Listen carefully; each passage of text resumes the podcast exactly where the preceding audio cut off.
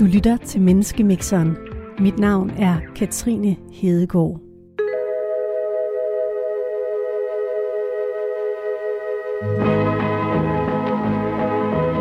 En bedemand, en veteran og en grønlænder kommer ind på en bar. Eller det vil sige, at de kommer ind på en restaurant. Der er det vildt hyggeligt hernede. Skal, der, skal jeg rykke ind, eller hvad? Jeg hedder Naja Lynge. Jeg er grønlænder. Når jeg ser mig selv i spejlet, så ser jeg en person, der har kæmpet med identiteten. Jeg tror på, at man skal hele sig selv. Der står tre spillemaskiner i hjørnet, der dufter af Paris og bøf, og mågerne synger over bugten. Der var en, der fik jackpot der. Jeg hedder Michael Bang, og jeg er 44 år. Jeg er veteran af forsvaret. Og når jeg ser mig selv i spejlet, så er jeg en person, der tror på kristendom i almindelighed. Jeg hedder Hanna Nørre Sørensen. Jeg er bedemand. Når jeg ser mig selv i spejlet, så ser jeg en person, der tror på Gud. Og så er jeg altid af en eller anden grund champagne i mit køleskab. Hvad sker der, når de her tre mennesker mødes for at tale om livets store spørgsmål og hvad der rører sig lige nu? På restaurant Havnens Varmestue i Aarhus. Er du okay? Det er fint. Er de rykker til dig på? Ja da. Du lytter til vores program om tro, eksistens og fordomme, Menneskemixeren, her på Radio 4.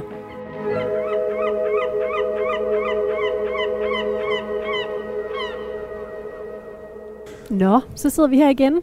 Januar måned er foruroligende lunken.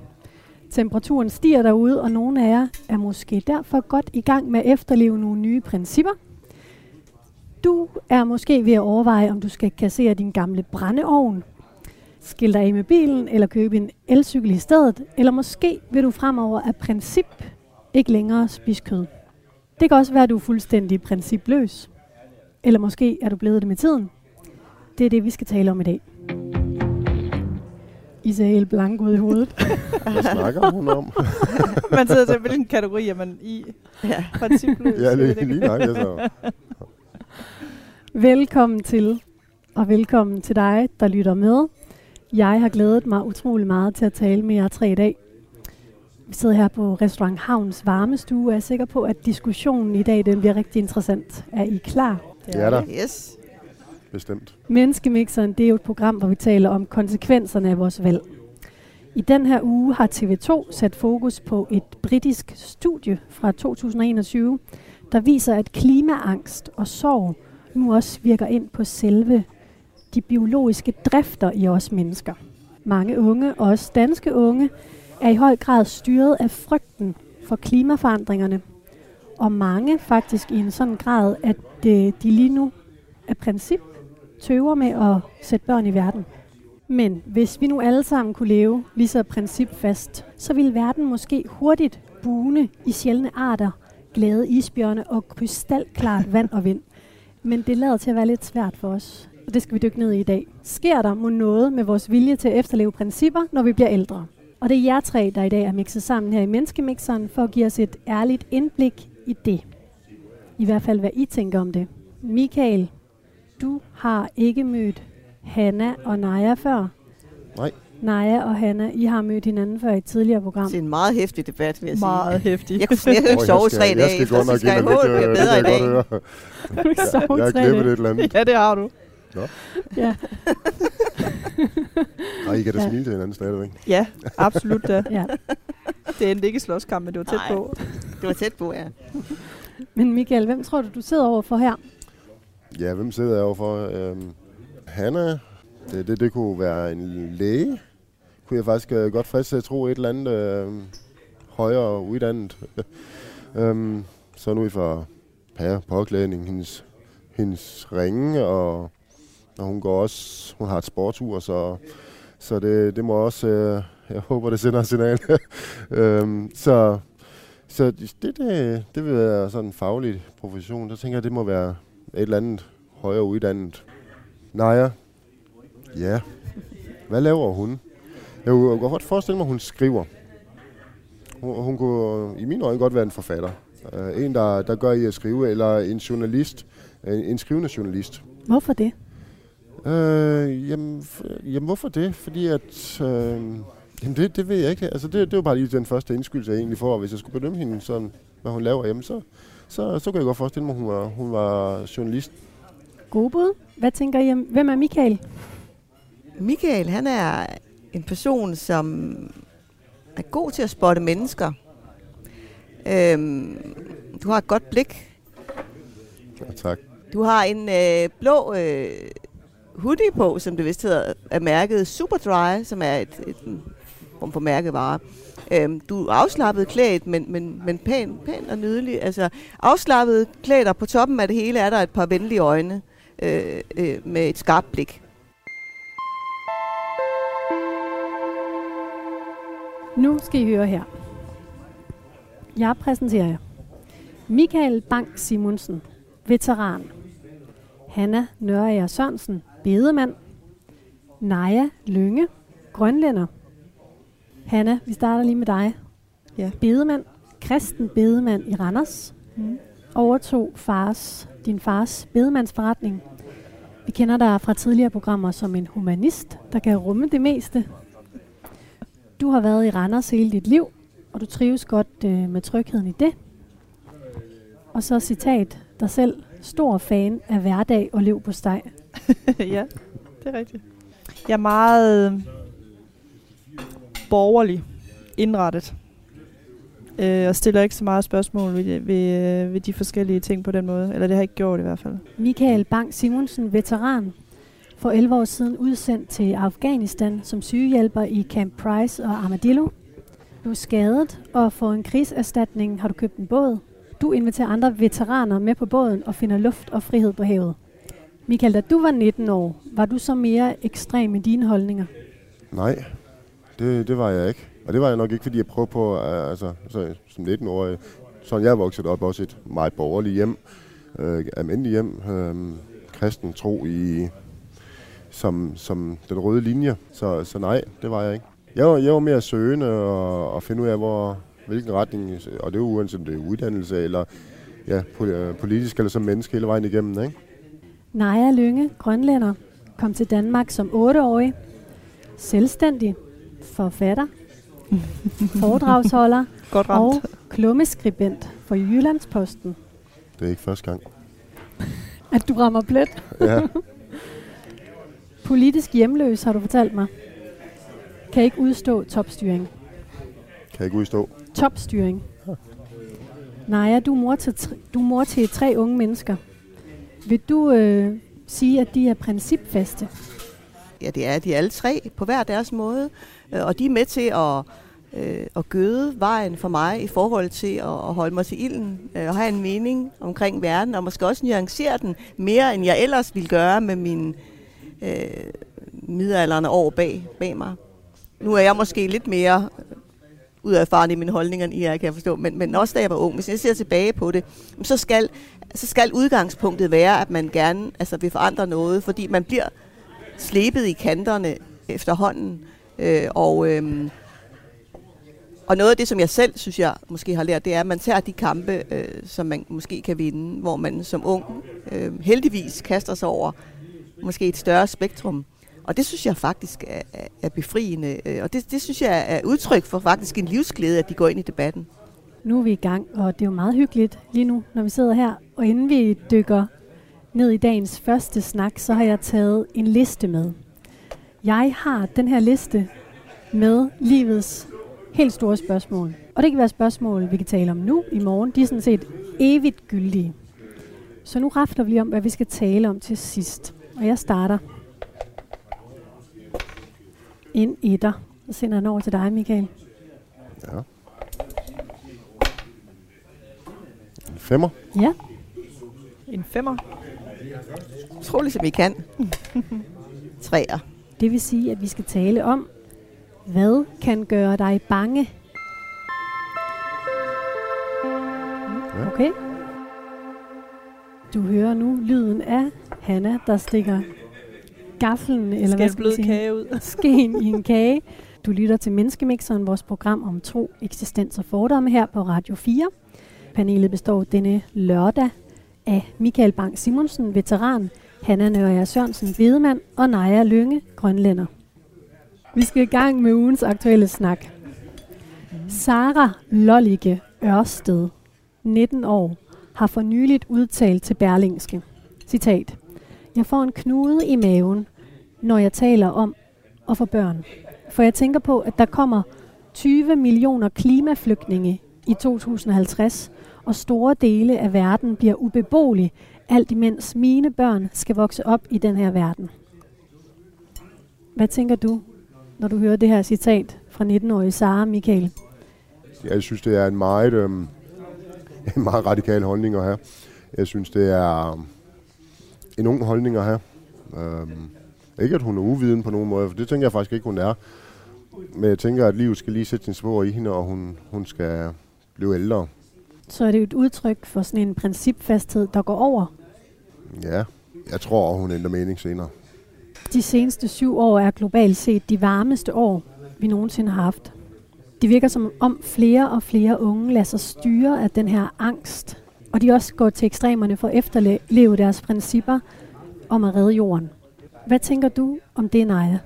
Jeg tænker, at når man er ung, så må man gerne have nogle ekstreme holdninger. Det er jo sådan, at hver gang et samfund skal forandre, så skal der være nogen, der, der går foran, og, og det, det, det må rigtig gerne være de unge. Øh, jeg havde selv meget, meget stærke holdninger, da jeg var ung. Det har jeg sådan set stadigvæk. Nogen vil mene lidt for mange øh, holdninger. Men, men, men jeg synes, øh, øh de unge, de, de kan rykke noget, og, og øh, og i forhold til, til det der med, at øh, nu har jeg selv nogle døtre, som jeg har diskuteret emnet med om, om, om at få børn, og min mellemste sagde, da vi havde diskussion sidste gang, jamen i virkeligheden så var det bedste, vi kunne gøre, det er øh, ikke at, at, at få børn i forhold til klimaet. Øh, jeg er med på, at verden, altså vi skal gøre noget alle sammen. Og jeg synes selv, jeg tager min tørn. Øh, jeg har ikke bil, øh, jeg, jeg cykler, og jeg prøver at leve, jeg spiser ikke kød, øh, jeg... Øh, jeg øh, prøver på alle mulige måder at leve øh, sundt. Øh, øh det er ikke altid, jeg efterlever det, og jeg er heller ikke øh, fanatisk eller noget, men med hensyn til at få børn i verden, så er det for mig noget grundlæggende. Det at få børn, øh, altså hvis jeg ikke havde mine børn, så kunne jeg nævne mange om øh, tider, hvor jeg ville have sagt til mig selv, så jeg, jeg, jeg ville slet ikke kunne se meningen være, ved at være på den her jord. Så man kan sige, klimamæssigt skal vi passe på verden, men hvis det bliver en verden, hvor man ikke må sætte børn i verden, så er det ikke en verden, jeg har lyst til at være en del af. For mig er det hele omdrejningspunktet, meningen med livet. Hanna, du smilte sådan lidt øh, skævt, eller på et tidspunkt, da Naja kom ind på det der med selve meningen med livet, er for børn. Hvorfor gjorde du det? Det gør jeg, fordi at så har mit liv ingen mening, for jeg har ingen børn. Øh, så, men jeg er jo sådan set i bund og grund er jeg jo enig med dig i det. Altså, at, øh, at øh, forudsætningen er jo, at øh, hvis der skal være liv, så skal vi have børn. Øh, det er bare ikke blevet sådan for mig, kan man sige. Øh, så det var egentlig bare lige det, jeg tænkte. Er det sådan et øh, klimabevidst princip, Nej. at du ikke har børn? Nej, det er det ikke. Øh, og jeg tænker også, altså, som jeg startede med at sige, at jeg, jeg er meget... Øh, jeg forstår ikke, at man, jeg kan godt forstå, at unge mennesker, øh, også alle sammen i virkeligheden, at man kan være optaget af noget, og man også kan være så ekstremt optaget af lige præcis af klimaet som emne. Det har jeg stor respekt for os. Men jeg forstår ikke, at man drager en, en parallel ind i ens liv, og så siger, at det har den konsekvens, at man eventuelt ikke vil have børn. Jeg synes, det er en speciel udgang at tage på klimadebatten, at man drager lige præcis det at få børn ind i den. Må jeg lige sige en kommentar? Altså, mm. når jeg siger det der med det selve mening med livet, mm. så mener jeg det også lidt i overført betydning, fordi hvis jeg for eksempel ikke selv havde fået børn, så ville jeg også måske kunne, kunne glædes over min søsters børn, mm. eller, eller det at se nogen komme gående med et barnevogn. Jeg mener egentlig sådan lidt grundlæggende, at det er det, at der spiger det liv, der for mig ligesom er meningen. Altså, hvorfor skal vi have en klode, hvis det ikke er meningen, at, at, at, at vi må sætte børn i verden på den her Og det er det, jeg er helt enig med dig ja. Hvis ikke vi får børn, så har vi ikke noget. Altså, så er der jo ikke Ej, altså, det, så det, er der det, jo det, ingenting. mening med alt liv. Ja, øh, så, ikke, så altså. uddør vi jo. Det er så, så, det er, ikke, ja, altså. ja. så det er helt oplagt. Det selvfølgelig er mening med, med vores eksistens. Mm. Hanna, jeg citerede dig for at sige, at, øh, at du elsker hverdag og løb på steg. Ja. Men i din præsentation fortæller du også, at du altid har champagne i dit køleskab, for eksempel. ja. I starten af programmet har jeg sådan en præsentation hver, hvor du så Mm. fortæller det. Det virker ikke som om, at du er et menneske, der sådan lægger mange bånd på dig selv, i forhold til for eksempel den unge generation, som har mange leveregler for, hvad de må og ikke må for, for at skulle redde jorden. Nej, det synes jeg heller ikke, at jeg gør. Altså når jeg siger, at jeg er stor fan af hverdag der liv så er det fordi, det er det, der er mest af. og det skal man have til at fungere for, at øh, i min verden skal jeg have det til at fungere, og det skal jeg kunne holde rigtig meget af, for at jeg også kan genkende de tidspunkter, hvor der så øh, sker noget ekstraordinært, og hvor ens liv er lidt mere festligt, eller hvad skal man sige. Og det er derfor, jeg har den der flaske champagne i mit, i mit køleskab. Det er egentlig for at minde mig selv om også, at, at man behøver ikke at udsætte tingene. Øh, man skal ikke udsætte det at glædes, og det at feste, og det at have det godt. Det skal man ikke udsætte til en dag ud i fremtiden, hvor at, øh, man lige har tid til det, fordi øh, for det første så kommer den dag måske aldrig. Det er, så, det er sådan den lidt morbide tilgang til det. Men også, øh, det bliver også lidt for kedeligt i længden, tænker jeg, hvis det er, at man udsætter alting. Er det en holdning, der er kommet af, at du er bedemand og ligesom møder, står ansigt til ansigt med døden hver dag? Måske, fordi nu er jeg også vokset lidt op i mit job. Jeg var ikke så frygtelig gammel, da jeg kom ind i den her branche, så på den måde kan man sige, jeg tror, det hænger lidt sammen med også det at blive voksen og blive så voksen, som, som jeg efterhånden er. Altså det der med, at, øh, at man ved jo, altså det kan jeg jo se omkring mig, og det, det er klart, hver mit job, så kan jeg jo se det helt, øh, helt præcist, at øh, det er ikke alle, der får lov til at leve livet til ende. Der er nogen, der bliver taget herfra for tidligt. Øhm, og det vil da bare være brænde ærgerligt at sidde og have en masse ting. Man kan sige, man er selvfølgelig selv ligeglad på det tidspunkt, men, øh, men jeg synes da, jeg kan da bedre lige tanken om, at man gør de ting, man prøver at gøre de ting, man drømmer om, og de ting, man har lyst til, mens man er her. Hvad tænker du, Michael, om at vi har en generation af unge mennesker nu, som lægger mange bånd på sig selv, fordi de er bange for fremtiden? Jamen, jeg synes, det er, det, det er yderst trist. Øh, jeg synes, det er, um, øh, at være bange for fremtiden, tror jeg, det, det, det, det, det er nok den der del, der er mest trist. Man kan være bekymret for fremtiden, og man kan gøre, prøve på at lave nogle ændringer. Øhm, men man kan jo starte med altså, man kan starte med at se på sig selv, i stedet, i stedet for at begynde, altså, vi kan godt kigge på vores generation og generationen før os, og var fra industrien start, og hvad ved jeg, hvor vi har svin til at være, et, være, et, øh, være nogle hårde nogen. Men jeg tror, de, de unge mennesker er også nødt til at kigge på sig selv, og så se på, jamen, hvordan, hvordan, øh, hvordan opfører de sig i hverdagen. Øh, altså, de vil gerne, øh, altså der kan jo ikke komme en ny iPhone uden den skal forhås bestilles og komme hjem fra Kina altså, og, og blive samlet og lavet i, i nogle af de lande, der, bliver, der sviner allermest. Øh, og, og skal sejles op sammen med alle, alle deres andet lort, de køber på Wish. Ikke? Altså, de, de er nødt til at kigge, kigge indad først, og, og tøj, tøj, hvor blev det lavet, hvordan blev det lavet, altså farvestoffer, hele vejen rundt. Uh, man er nødt til at se ind af, og det, og det er de også, og det, jeg kan godt forstå, at de har, at de har nogle frustrationer over, som det har kørt. Det kan jeg da også sagtens have, altså. Så jeg kan godt forstå, at de, de unge, de er angst og øh, bange for fremtiden. Jeg kan godt forstå det.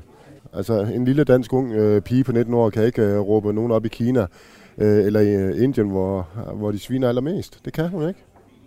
Det er tit bedst at tage udgangspunkt i sig selv, og finde ud af, hvad kan, jeg, hvad kan jeg gøre der. Men jeg synes, det er bekymrende, at unge mennesker, jeg synes ikke, at unge mennesker skal gå og være bange. Og jeg mener også, at øhm, jeg mener ikke, vi har gjort nok. Det kan godt være, at der bliver gjort meget i Danmark, men vi har slet ikke gjort nok i forhold til, hvor rigt et land vi er. Og jeg mener slet ikke, at det politiske system går forrest. Et britisk studie fra 2021 viser, at 3 ud af 10 unge i aldersgruppen 16 til 25 år frygter at få børn i lyset af klimakrisen.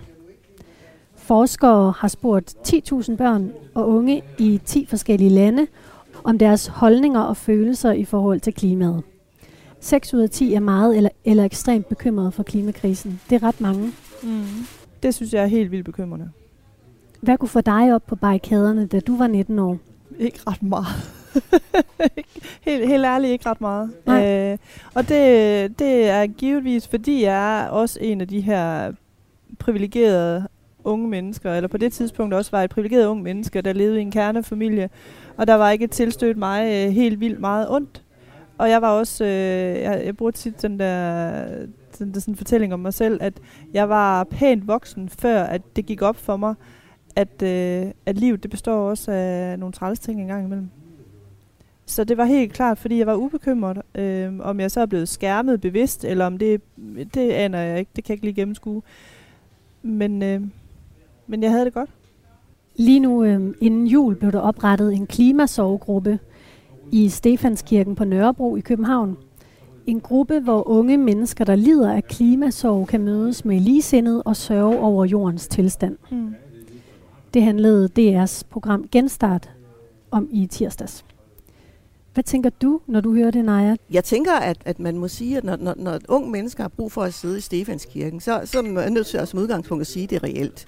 Det nytter ikke noget, man bare skyder det ned.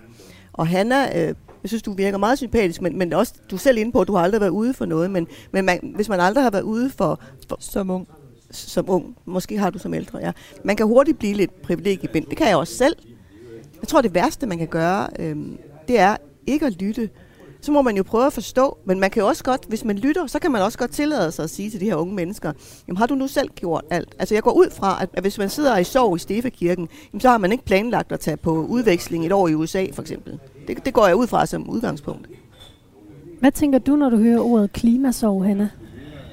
Som udgangspunkt så må jeg nok indrømme, at jeg bliver lidt provokeret. Som bedemand, der er det selvfølgelig oplagt, at man, øh, man snakker om sovegrupper i forhold til de, det, vi arbejder med. Øh, og det er ikke, fordi jeg mener, at man ikke kan have en sovegruppe om andre ting. Men jeg tænker, at det er voldsomt at sidde i en sovegruppe og tale om klimasorg. Og det er ikke, fordi jeg vil negligere den følelse, de har, fordi den er jo reel nok. Det, det er jo den følelse, de sidder med. Men jeg synes også, at man som samfund og som, øh, som institution kan være med til at opbilde det lidt. Dyrke? Altså, dyrke, det er et godt ord, ja. Fordi når man lige frem siger, at man opretter en sovegruppe, så gør man det også legalt, at, øh, at, at det er en terminologi, man kan, man kan have omkring det. Og jeg tænker, fordi nu siger du, Naja, det her med, at hvis, man er, hvis, man, hvis der ikke har været så meget modgang, så er det måske også derfor, man ikke... Øh, jeg tænker faktisk lidt modsat. Jeg tænker, eller det giver dig et stykke hen ad vejen ret i, men jeg må indrømme, at jeg også tænker omkring de unge mennesker her, at hvis man har klimasorg, så kan jeg ikke lade være med at tænke på, om det er fordi, man i virkeligheden ikke har så meget andet. Og, og, og altså, der har ikke været meget modgang. Du griner, Michael. Jamen altså, rigtig meget af det, Hanna siger, øh, der er jeg fuldstændig enig. Jeg kender ikke en eneste af dem, og jeg kan ikke sige, om de har Five Finder først, men, og det var du inde på. Jamen, du, folk er jo nødt til at, jamen, altså, og ligesom at have styr på deres egen ting. Nej, øh, altså, i, i, i mit hoved, så er der ikke en eneste der, i, den, uh, i den kirke, der, der nogensinde kan tillade sig at tage et fly. Ikke? Altså fordi, at jamen, så, så går de jo i hvert fald på kompromis med deres Principper. øh, principper, ja. Altså, De er jo nødt til at bo i Vestjylland i et eller andet øh, samfund derude, øh, hvor man lever økologisk og, og kun går i sin egen lille boble. Øh, fordi de, de, kommer til, de kommer jo til at leve af angst resten af livet. Jeg synes, man skal gå op i det, man gerne vil. Og jeg synes, det, jeg har stor respekt for, at, øh, at det for andre mennesker end mig selv betyder, fylder rigtig meget med klimaet. Men jeg, men jeg tænker bare, at man nogle gange skal skille tingene ad. Øh, og man skal også nogle gange erkende det, man kan gøre noget ved, og det, man ikke kan gøre noget ved. Og, og der er jo de ting i ens hverdag, man kan gøre noget ved. Men der, hvor jeg tænker, at man skal hen, det er, at man i hvert fald som menneske skal, skal, ind, skal, skal hjælpes til at indse, jeg kan ikke bære ansvaret for, om den her verden den går under, eller ej. Det der Men, ansvar men det er jo også øh, meget let for dig at sidde og sige, du er ikke 19 år, du kommer måske ikke til at opleve, når alle de her mange flygtninge vælter ind over grænsen, Nej, hvis og de når gør det. havene stiger, og der Ja. er du her måske ikke længere. Nej. Men i bund og grund er der vel ikke, der er, der er nogen, der forudser, at det er det, der kommer til at ske, men vi ved jo ikke, om det er det, der kommer til at ske. Det der at tage den sorg på forskud, og så sige, jamen en gang om mange, mange år, så sker der noget, som jeg i dag øh, bliver så bange for. Det, det forstår jeg ikke. Har du nogle principper? Jeg tror, jeg har mange principper. Kan du nævne nogle af dem? Jeg synes, jeg har et princip, at man skal opføre sig ordentligt over for andre mennesker. Burde du ikke have nogle flere klimaprincipper? Jo, Hvorfor har du ikke det? det ved jeg ikke. Det går godt nok, tror jeg. Altså, det der, der er der ingen tvivl om, at, at, at, øh, at når jeg kigger min, og så kan de jo argumentere for, at jeg skal kigge længere ud, jeg skal kigge øh, 50-75 år ud i fremtiden, men jeg kigger jo nok sådan lige ud og siger, at det går jo fint nok. Jeg sorterer lidt i hverdagen, fordi det skal vi. Men jeg tager bilen på arbejde hver dag. Det kunne godt være, at jeg skulle tage min elcykel, som jeg har købt jo. Fordi, altså, så kan jeg undlade at tage min bil. Men der er mange årsager til, hvorfor at, øh, det er smart at tage min bil hver dag, og mange undskyldninger og alt det der. Så jeg kunne da få helt vildt mange flere principper. Hvad tænker I, når I hører det? Hvad tænker du, Naja? når nogen gør noget meget konkret, det være sig en sovegruppe, eller det kunne være Greta Thunberg, der sad og, og strækkede for, skole, øh, for klimaet, det sætter jo gang i en debat.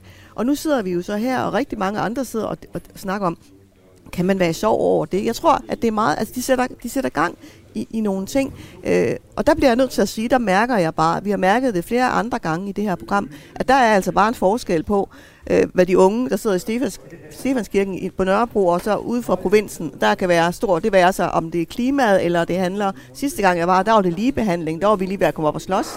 For jeg tænker, den der privilegieblindhed, der hersker i provinsen, den er jo Men- også... men- men nej, den, hvis jeg nej. var ung, jeg sad i kirken, så ville jeg også tænke, det var... Det, altså, jeg kan godt forstå, at de får det behov, øh, fordi det er jo umuligt at råbe de der privilegieblinde mennesker op.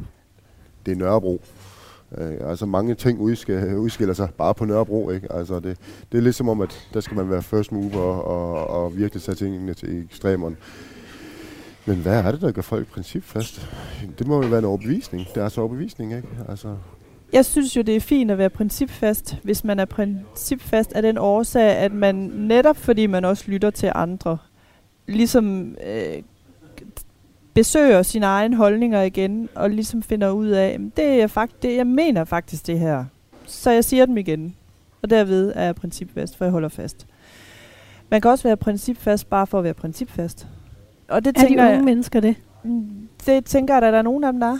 Jeg tænker, det går begge veje. Fordi det tænker jeg også, at der er nogen i vores generation, der er. Og det kan jeg for så vidt måske også godt være i nogle henseender. Hvornår er det At- det?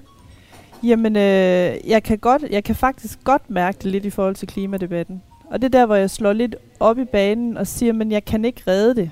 Og så bliver jeg måske sådan lidt nogle gange, Så gider du slet ikke købe økologisk. Og nej, lidt. Altså, så er der nogle andre, der skal fikse de store linjer, så kan jeg nørkle lidt med nogle små ting, øh, jeg kan ændre på. For eksempel, ja. Så jeg tænker da, at der helt klart er nogle af de unge mennesker, som også... Det er det, er det der, der er religion lige nu. Det er klimaet. Så det er det, de går op i. Men han er der ikke en, øh, en skævvridning i, at der lige nu går en masse principfaste unge rundt og begrænser sig selv i alt, hvad de gør? Jo. Spiser plantebaseret, undgår at flyve og køber genbrugstøj, mens du sidder sådan og er lidt, lidt ligeglad med det. Jamen, Burde du ikke have nogle flere principper? mm, Gå lidt mere ind i kampen. mm, Det vil de jo nok mene. Det, det, går, det gør jeg måske også på nogle punkter. Men det er ikke, det er ikke noget, jeg umiddelbart øh, føler mig tilskyndet til.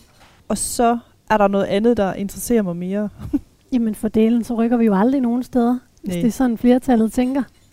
Nej, ja, du må have et eller andet øh, at skyde igen med her. Du, det er som om, du Jeg har, tænker, Naja, hun du har, hun har dig for med at- ting at skyde igennem med. at komme Altså, stille ind i dag. altså, Jamen, Altså rykker vi nogen steder, når... Altså, jeg tænker, at når... Lad os, nu, lad os nu se det for os, at vi går ind i Stefanskirken og tager en, en, en dialog med de her unge mennesker. Så, så, så tænker jeg godt, at vi kunne stille dem stille og roligt det her spørgsmål med, jamen jeg går ud fra, at I så ikke flyver en tur til Australien eller Kina mm. i morgen, og så Mm. svarer de sikkert ja, og så er vi stille og roligt i gang. Noget af det, jeg tror virker som en, en, en rød klud øh, på de her unge mennesker og, og gør det hele endnu værre, det er, hvis vi siger, jeg synes ikke, du har et problem. Og det er noget, jeg kender rigtig meget for den debat, jeg selv er meget optaget af i forhold til menneskerettigheder for grønlænder og så videre. Øhm, at det er det værste, man kan gøre. Så hvis I ligesom siger, jeg synes, det, det er latterligt, du sidder her i kirken, du har ikke et ej, problem. det, synes, det synes jeg ikke. Nej, nej, vi, men det er bare vi for at sige- med at sige, vi ønsker jo, ikke at jo, jo, men, men det er bare for at sige, det er, sådan, det, det er virkelig uh, noget af det, jeg har mange års erfaring med at Mm. sige, at det, det er måden, man går ind til det på, fordi der er en grund til, at de sidder der.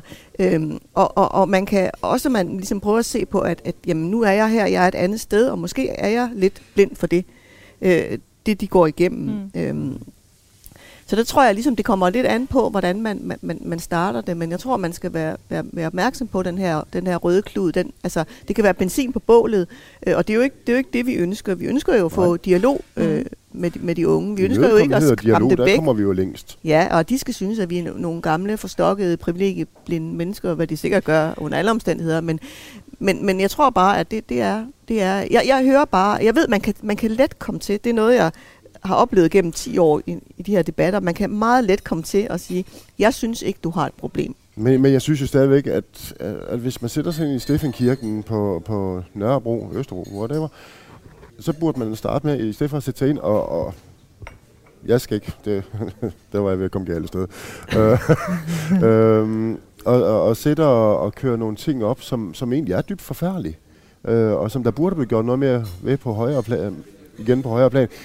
Så tager en skraldepose og går ud og begynder til grøfter, fjerne plast fra havne, af, øh, fra havene og strande, og hvad ved jeg. Så tager det ud og kæmpe for det, og, og få noget frisk luft, og, og så går græden tårer, når du samler en, en plastikflaske op, eller en, po, en plastikpose op. Men det er jo det, de gør hele dagen. Det er jo derfor, de har brug for at sørge. De laver jo ikke andet. Det opfylder alt, hvad de gør. Mm. Alle deres handlinger. Alt er infiltreret i, at de skal redde jorden. Så det er jo et pusterum for dem, når de, når okay. de så får fri og sætter sig og sørger. Men ja. der tænker jeg måske, at, øh, jeg håber virkelig, at hvis man så sidder i den sovegruppe, der så også sidder nogle voksne i den gruppe, der siger, der, der ligesom tør gå lidt imod og sige til dem, at det skal de holde op med. Som du siger, Michael, vi vil ikke negligere, for de sidder med de følelser, de sidder med, men omvendt tænker jeg også, måske er der også nogen, der skal sige til dem, nu skal, I lige, nu skal vi lige have tingene på rette plads. Altså, vi bliver, som, på en eller anden vi bliver måde. typisk som dem, vi omgås. Ja. Og det er, uh, omgås du kriminelle, så har du en tendens til at blive kriminel. Uh, omgås du nogen, der bekymrer dig om en bestemt ting, man kan, altså, ja. man, man kan hurtigt få skyklapper på, og så se, at verden er lave.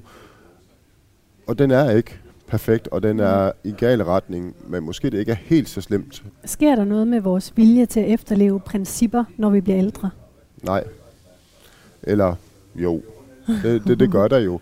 Uh, men vi sorterer også ud på vores principper, og hvad der er vigtigt for os, når vi bliver ældre. Og det er noget af den, den del, der hører til at blive ældre, det er, at man i stedet for at man bekymrer sig om hele verden er ved mm. at gå at lave, så har man nok mere, jeg vil ikke sige klarsyn, fordi at så var vi nok ikke nået her til, hvor vi var nået. øh, men vi laver en sortering i det, mm. Og, ja. og, og i nogle tilfælde også alt for kraftig sortering, mm. øh, og glemmer nok at holde fast i nogle af principperne, fordi der kommer andre til, får vi børn, så bliver det i hvert fald, der, der er vi meget principfast, og vi opdragelser, og de skal være de gode, og de, og, og vi vil gerne det. Øh, men jeg tror ikke, vi ændrer os som sådan, udover at vi sorterer ud i dem. Og, og, og vi får andre værdier, der er vigtigere. Og nogen får måske også en kæphest eller to. Bliver måske lidt for principfaste. Det kan vi da ikke udelukke. det, er det er der da helt sikkert nogen, der gør. Men jeg tænker også, at det måske er det her med, at det helt lavpraktisk, så ændrer man udsynet fra, når man er yngre, så er, har mange måske det der meget brede, langt gående udsyn, øh, hvor at når man bliver voksen, man får børn, man får familie, man får, der bliver sådan nogle helt vildt nære ting, som man skal have til at gå op i sin hverdag, så man har sådan helt lavpraktisk ikke øh, tid til at gå så meget op i, hvad der sker lidt længere ude.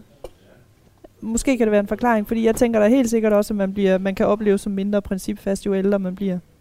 Eller mere principfast? Det, det tror er du blevet mere jeg principfast, Nej, efter du er blevet ældre? På nogle punkter er, altså, jeg er det nok ikke over for mine børn, men, men så har jeg fundet nogle andre kanaler. Jeg har jo heldigvis en blog på Jyllandsposten, hvor jeg kan sparke til alt muligt, hver gang jeg bliver frustreret. Det, det er i hvert fald også noget, vi har i min familie. Altså, bølgerne kan gå ret højt. Og det, det, det ser jeg egentlig som et sundhedstegn, fordi vi tør godt. Det kan godt være, at det nogle gange bliver lidt, lidt farligt, men vi tør godt. Mener du, der sker noget med ens vilje til at efterleve principper, når man bliver ældre? Jeg kan jo kun tale for mig selv. Altså, på nogle måder er jeg ikke så principfast på andre. Der, der, altså, det, det, gør, det gør meget indtryk på mig, øh, hvad de unge mennesker og mine børn de siger. Altså,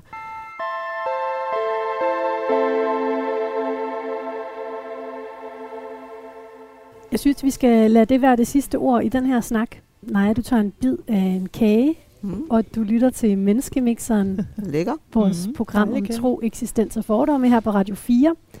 Panelet består denne lørdag af Michael Bang Simonsen, veteran, Hanna Nørager Sørensen, bedemand og Naja Lynge, grønlænder. Og du griner, Naja. Med mere, kunne man også sige. mere. I programmet her har vi den her liste med livets helt store spørgsmål. Og i starten raflede vi, og vi fik til sammen en femmer. Og det vil sige, at vi nu skal tale om, hvad kan gøre dig bange? Jeg vil starte med at spørge dig, Naja. Har du siddet og tænkt, tænkt lidt over, hvad der kan gøre dig bange? Hvad kan gøre mig bange? Hvis der sker et eller andet med mine børn, øh, så er jeg bange. Jeg har været bange, hvis jeg ikke kunne komme i kontakt med dem. Jeg har troet, der kunne være noget. Så, så er jeg sådan grundlæggende bange. Øh, sådan, altså bange, så jeg slet ikke kan være i min egen krop. Hvordan føles det at være bange?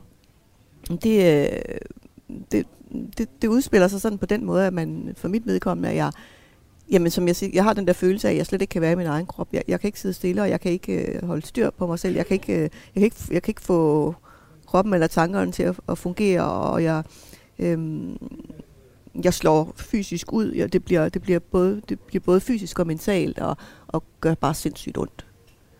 Hanne, er du nogensinde bange? Ja, det er jeg. Øh, jeg kan finde mange ting at være bange for. Øh, så jeg tænker, at øh, for mit vedkommende, så handler det om øh, at styre det. Lad være med at blive bange for alting. Men, øh, men det, som jeg sådan rigtig kan blive bange for, det, er, det er lidt i den boldgade, som du også snakker om, Naja. Det er, når det er sådan, at, at nogen omkring mig bliver syge, eller hvis jeg er bange for, at der skal ske noget med dem. Øh, og det kan også være mig selv, sådan set. Altså, at man selv skulle blive syg øh, på en måde, som ja, hvor det ville være enormt svært at komme igennem, hvis man kunne komme igennem det. Øh, det kan jeg blive rigtig bange over. Men går du rundt og tit og er bange? Mm, jeg vil sige, at jeg nok tit minder mig selv om, at det kan jeg ikke ændre på. Så jeg skal lade være med at bekymre mig og være bange for noget, som jeg dybest set ikke ved, om det kommer til at ske. Fordi jeg kan ikke i de fleste tilfælde gøre noget ved det alligevel. Kan du komme med et konkret eksempel, hvis, hvis det er muligt? Øh, ja, altså det kan jo være, jeg har en øh, mor, som for nogle år siden øh, fik en blodprop, som jeg overvejede. Det er en rigtig grim oplevelse. Øhm, jeg kan faktisk godt nogle gange, når jeg er sammen med hende, sidde og være bange for, at det skal ske igen. Og så bliver jeg nødt til at minde mig selv om, at for det første, så er det ikke sikkert, at det nogensinde sker igen. Og så må jeg også minde mig selv om, at hvis det gør, så gør det jo det. Øh, det kan jeg jo ikke gøre til eller fra, så kan jeg jo kun prøve at hjælpe hende. Så på den måde, altså synes jeg, at man som et levende menneske egentlig tit kan komme forbi nogle situationer, hvor hvis man lader tankerne løbe med en, jamen så er der rigtig mange ting at blive bange for.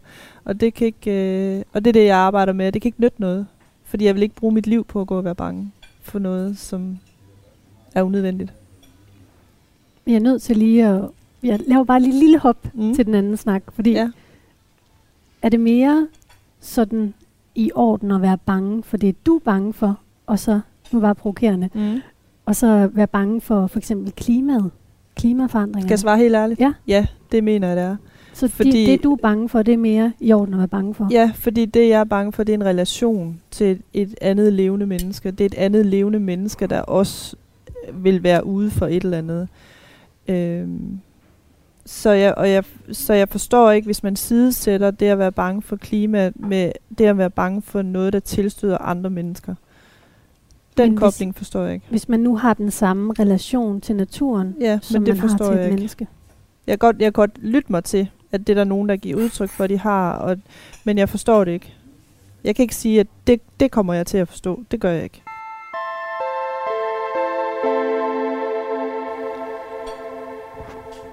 Michael, du har oplevet nogle frygtelige ting i Afghanistan, og har i den forbindelse også udviklet PTSD. Så du har haft døden tæt ind på livet. Har det ændret øhm, den måde, du er bange på? Jamen, jeg er da mere bange. Uh, altså, jeg kan, jeg kan have perioder, hvor jeg er bange på daglig basis. Uh, og, og flere gange om dagen. Og det er også derfor, at mange, der har den diagnose, uanset om de så har været i Afghanistan, eller om de har været i sundhedssektoren og fået den diagnose på en eller, en eller anden årsag, jamen, så, så er det at, det er at være bange. Øhm, jeg er bange for lyde, øh, bestemte lyde. jeg er bange for bestemte mennesker, uanset om jeg vil være ved det eller ej. Hvad for øh, nogle lyde, og hvad for nogle mennesker er du bange for? Øh, jamen, jeg er jo jeg er bange for... Jeg er bange for lyde, der, der relaterer sig til, til de oplevelser, som jeg har. Og det, det, det tilfælde er jo øh, krigslyde. Øh, det er det, er, det er grædende børn. Øh, jeg oplevede at børn, der virkelig kom slemt til skade, til skade på grund af krig. Øh, og, altså, så, så, så det, det, er, det er ting, der, det, der, der relaterer, og ja, der er en psykolog, der fortalte mig, at altså, det forplanter sig i musklerne i de muskelspændinger, du lavede det på pågældende tidspunkt, jamen, når, når du laver, du, altså, så jeg kan lave en, en bevægelse så, og egentlig at få følelsen igen, fordi at kroppen genkender det, det træk, jeg lavede på det tidspunkt. Så, altså, så, så det, var, derfor kan, kan jeg være bange. Altså, jeg kan være bange, hvis det tager ud, jeg handler. Øh, mister jeg overskud, overskuddet mentalt til at holde øje med alle de ansigter. Øh, og det er også derfor, mængden af mennesker har stor betydning for rigtig mange, der har, der har PTSD, fordi at vi er det, man kalder overvågen øh, i alarmberedskab. Og, og hvis du ikke kan holde styr på ansigtsudtryk og deres, motor, eller deres kropssprog, jamen, så kan du ikke nå at scanne alle, jamen, så, så, så klikker det op i hjernen, og så er man nødt til at søge væk, fordi at, så er jeg ikke sikker længere. Jeg har sat mig i Netto i Randers øh, for nogle år siden, og, og blev grebet af angst og, og virkelig bange. Øh, så jeg satte mig ned inde med i Netto, og begyndte at tude. Og kommer der sådan en 16-årig pige, eller hvor gammel hun nu har været, der prøver på at få mig rejst op og få mig udenfor, fordi det er ikke så skide heldige reklamer, at der sætter en voksen mand og tudebrød ind midt i NATO. Ja, jeg sidder på den her plads herinde i dag, og den sagde jeg også på sidste gang. Og forrige gang, der sad jeg derovre inde i hjørnet. Altså fordi jeg har nogle rammer, jeg skal have, for at jeg kan sætte og slappe af og være i det her. Øh, så skal jeg tage to truksal, inden jeg kørte hjemmefra, lige for at lige tage toppen af hovedet, for ellers så bliver jeg bange. Øh, Hvad er det? Truksal? Øh, jamen, det er ikke sløvende, for jeg må godt køre bil, der er ikke, der er ikke rød trekant på. Øh, den render bare ikke helt lige så hurtigt op i hovedet. Øh, jeg kan bedre styre mine tanker. Øh, jeg får ikke det, man kan almindelige mennesker kender som tankemøller. Og, altså, for når jeg får det, jamen, altså, så, så, så, så løber det helt løbsk. Og, og, og så går jeg, altså, øh, ja, øh, det, det er ikke rart. Øh, og så, så, så derfor kan jeg godt i nogle situationer, specielt som sådan noget her, hvor jeg ved ikke, hvem jeg skal møde, jeg ved ikke, hvor dybe emner, er det nogen, der har en truende adfærd over for mig. Øh, det er det da heldigvis ikke, så smukke kvinder, jeg sætter sammen med. Øh, men ja, altså... Det er ukendte. Ja, det, det er ukendte, ja. Ikke? Um, så der, der serveres alkohol, og det er en varme stue, så kan man med fordomme altså sætte sig og sige, sætter en halve rus en mand hernede, der opfører sig åndssvagt. Øh, altså alt for mange ukendte faktorer i det, og så, så, så, kan man, så kan jeg tage nogle, noget medicin til at lige at holde hovedet nede, øh, og så jeg slapper mere i det, jeg er i. Du er jo en stor, stærk mand, og alt det der, altså det der med at vise, vise den øh, sårbarhed, der gør, at lige så, så er man noget andet, og ændrer folk billedet af en, altså mm. opfattelse af en. Ja, og det er jo det, vi alle sammen øh, kan være bange for, når altså, man lukker op. Vi havde jo en lang periode, eller havde i hvert fald en periode, hvor sagde du, du var veteran, og du havde PTSD, altså, så, så blev du forbundet med nogle meget, meget skumle og uhyggelige ting. det er bare, altså, det er jo 0,00. Og man kan også sige, det er vel også med det, som det er med så mange andre ting. Det oplever jeg i hvert fald for mit eget liv, at jo flere gange man siger det, jo mere mister det magten over en. Mm. Altså jo mere jeg holder tingene inde i mig selv, jo mere vokser, vokser, det, ja. vokser det ind i hovedet. Og det kan man sige, altså så hver gang, at man møder en som dig, der man kan se, at du er jo et normalt fungerende menneske, der har den bagage med, som du så kæmper med. Vi kæmper med nogle andre ting og alt det der. Jamen, det skal nok gå. Altså, det er jo også mm. inspiration for andre, og det er jo også det, du gør selvfølgelig. Hanna, er du øh, for eksempel bange for døden? Du er bedemand, er du bange? Nej, jeg er ikke bange for døden. Jeg er bange for, hvad der leder op til døden. Øh, eller det kan jeg være bange for. Jeg er bange for at blive syg øh, af noget, som bliver forfærdeligt. Det er jeg bange for. Men jeg er ikke bange for at dø. Er du bange for det ukendte, som Michael også var inde på? Det, det man ikke mm, ved, hvad er? Mm, ja, på nogle punkter er jeg. Altså fordi, at, øh, at i den her verden, der er, det, der er det svært ikke at være en lille smule kontrolfreak omkring, hvad der sker. Men ja, det er... Men Hvorfor er det svært ikke at være kontrol, kontrolfreak i den her verden? Fordi jeg synes meget i vores samfund leder op til, det er så stringent, det er så målrettet, det er så, du skal den her vej øh, inden for nogle, nogle ganske få rammer tit.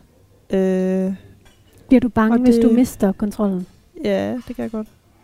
Og det er faktisk noget, jeg, jeg vil, hvis du har spurgt mig for 10 år siden, så vil jeg overhovedet ikke have betegnet mig selv som en, der var kontrolfreak eller gik op i, i ting. Men det er blevet. Øhm, og det er irriterende og træls. Altså, det vil jeg ønske, at jeg kunne lægge fra mig igen.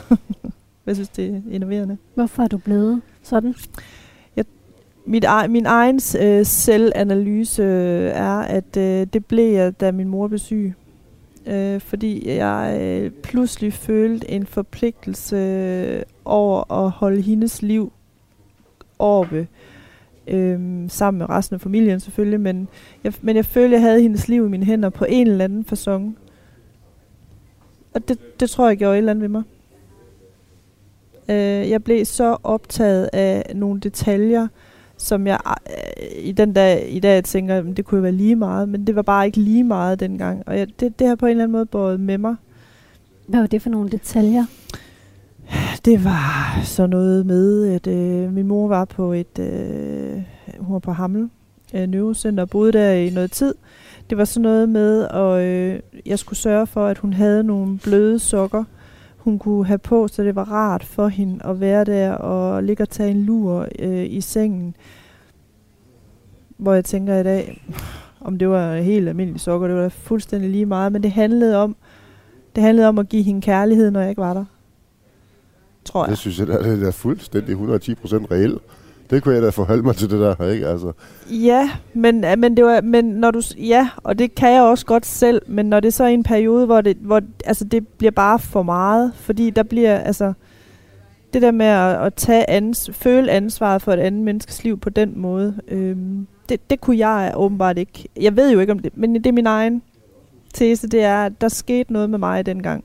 Og det var fordi, du var bange, det skete? Jeg var, det var jo, altså jeg var, jeg blev jo, altså jeg blev, var jo bange for, at hun skulle dø.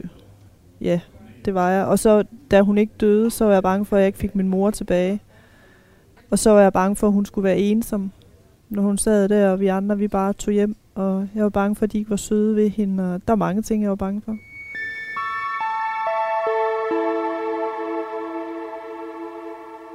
Hvad med, at vi har sådan en hel industri af ting og folk, der lever af at gøre os bange.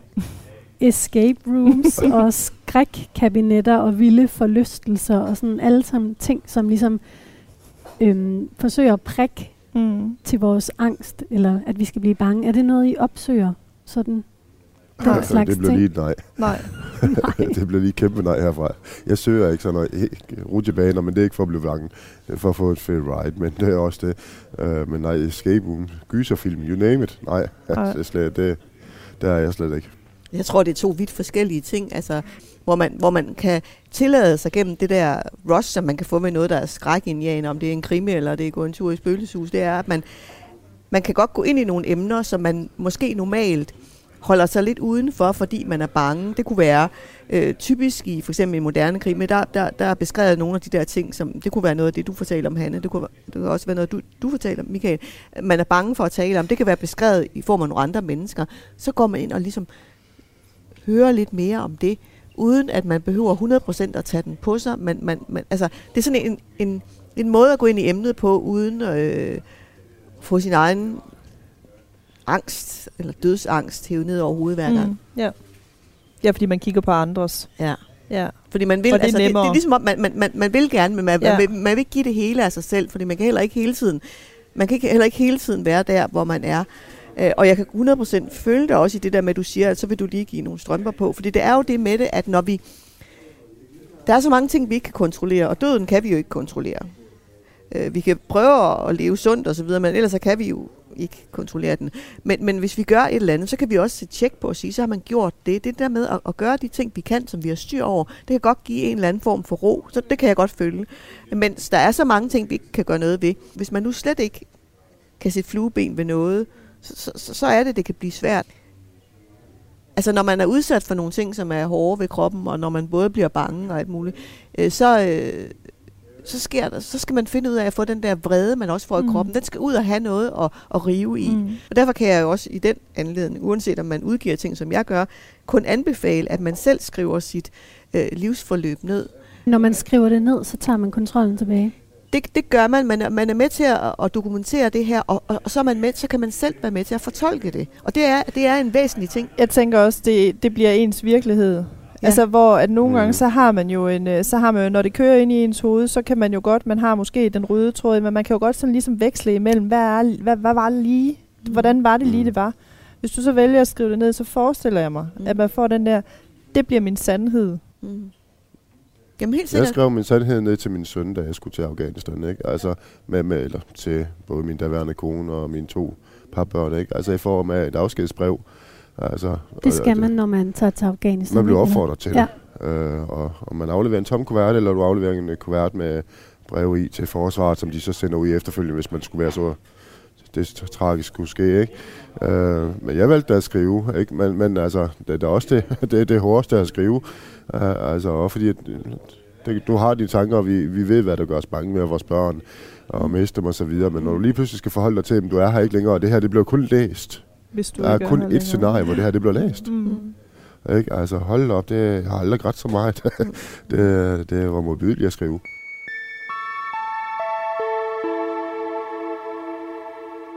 Du nikkede sådan meget anerkendende, da, da Naja var inde på det her med, at med, med følelsen af at være bange, der kan der også følge en vrede. Mm. Hvad var det, du kunne genkende i det? Jamen for min egen del, altså der er det, øh, der er det den der, øh, altså jeg kan godt øh, føle en vrede over for mig selv, over at jeg har ændret mig, at jeg føler, at jeg har ændret mig. Øh, at, at igennem det at have, have været bange for det, jeg nu har været bange for, har ændret mig og blevet en anden person. Det er der nogle gode ting i, men der er også nogle dårlige ting i det. Og det kan jeg godt nogle gange have svært ved at acceptere. Øh, Hvem var du før? jeg var, jeg var ubekymret. Jeg føler, jeg var ubekymret. Og jeg føler, jeg, jeg, er, jeg måske er et meget bekymret menneske nu. Jeg skal i hvert fald arbejde med at styre bekymret, min bekymrethed. Øh, for ellers så, så kan det godt tage, tage magten fra mig, og det vil jeg ikke.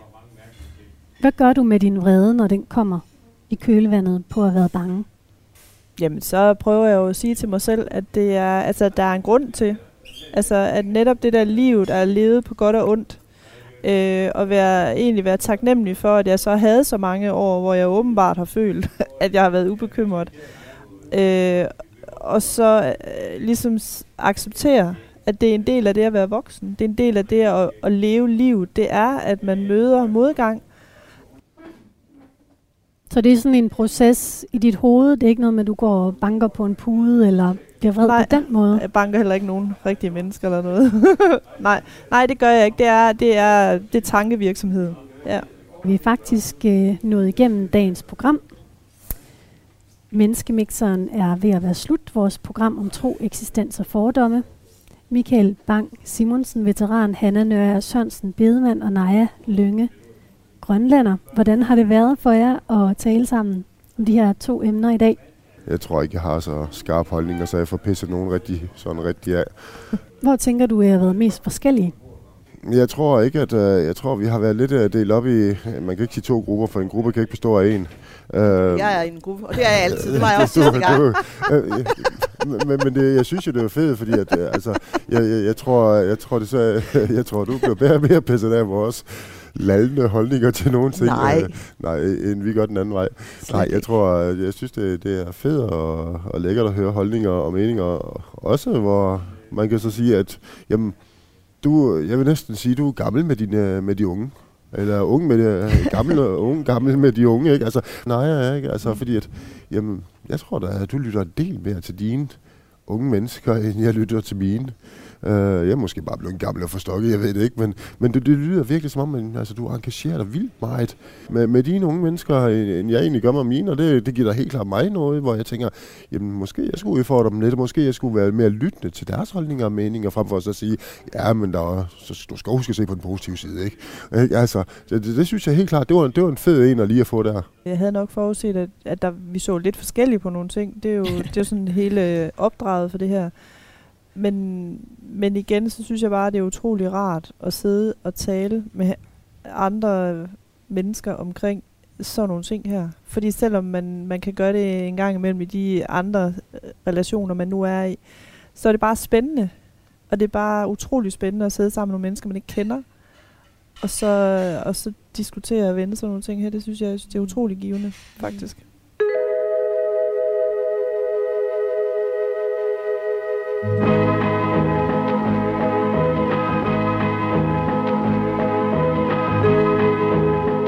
Menneskemixeren er slut for nu.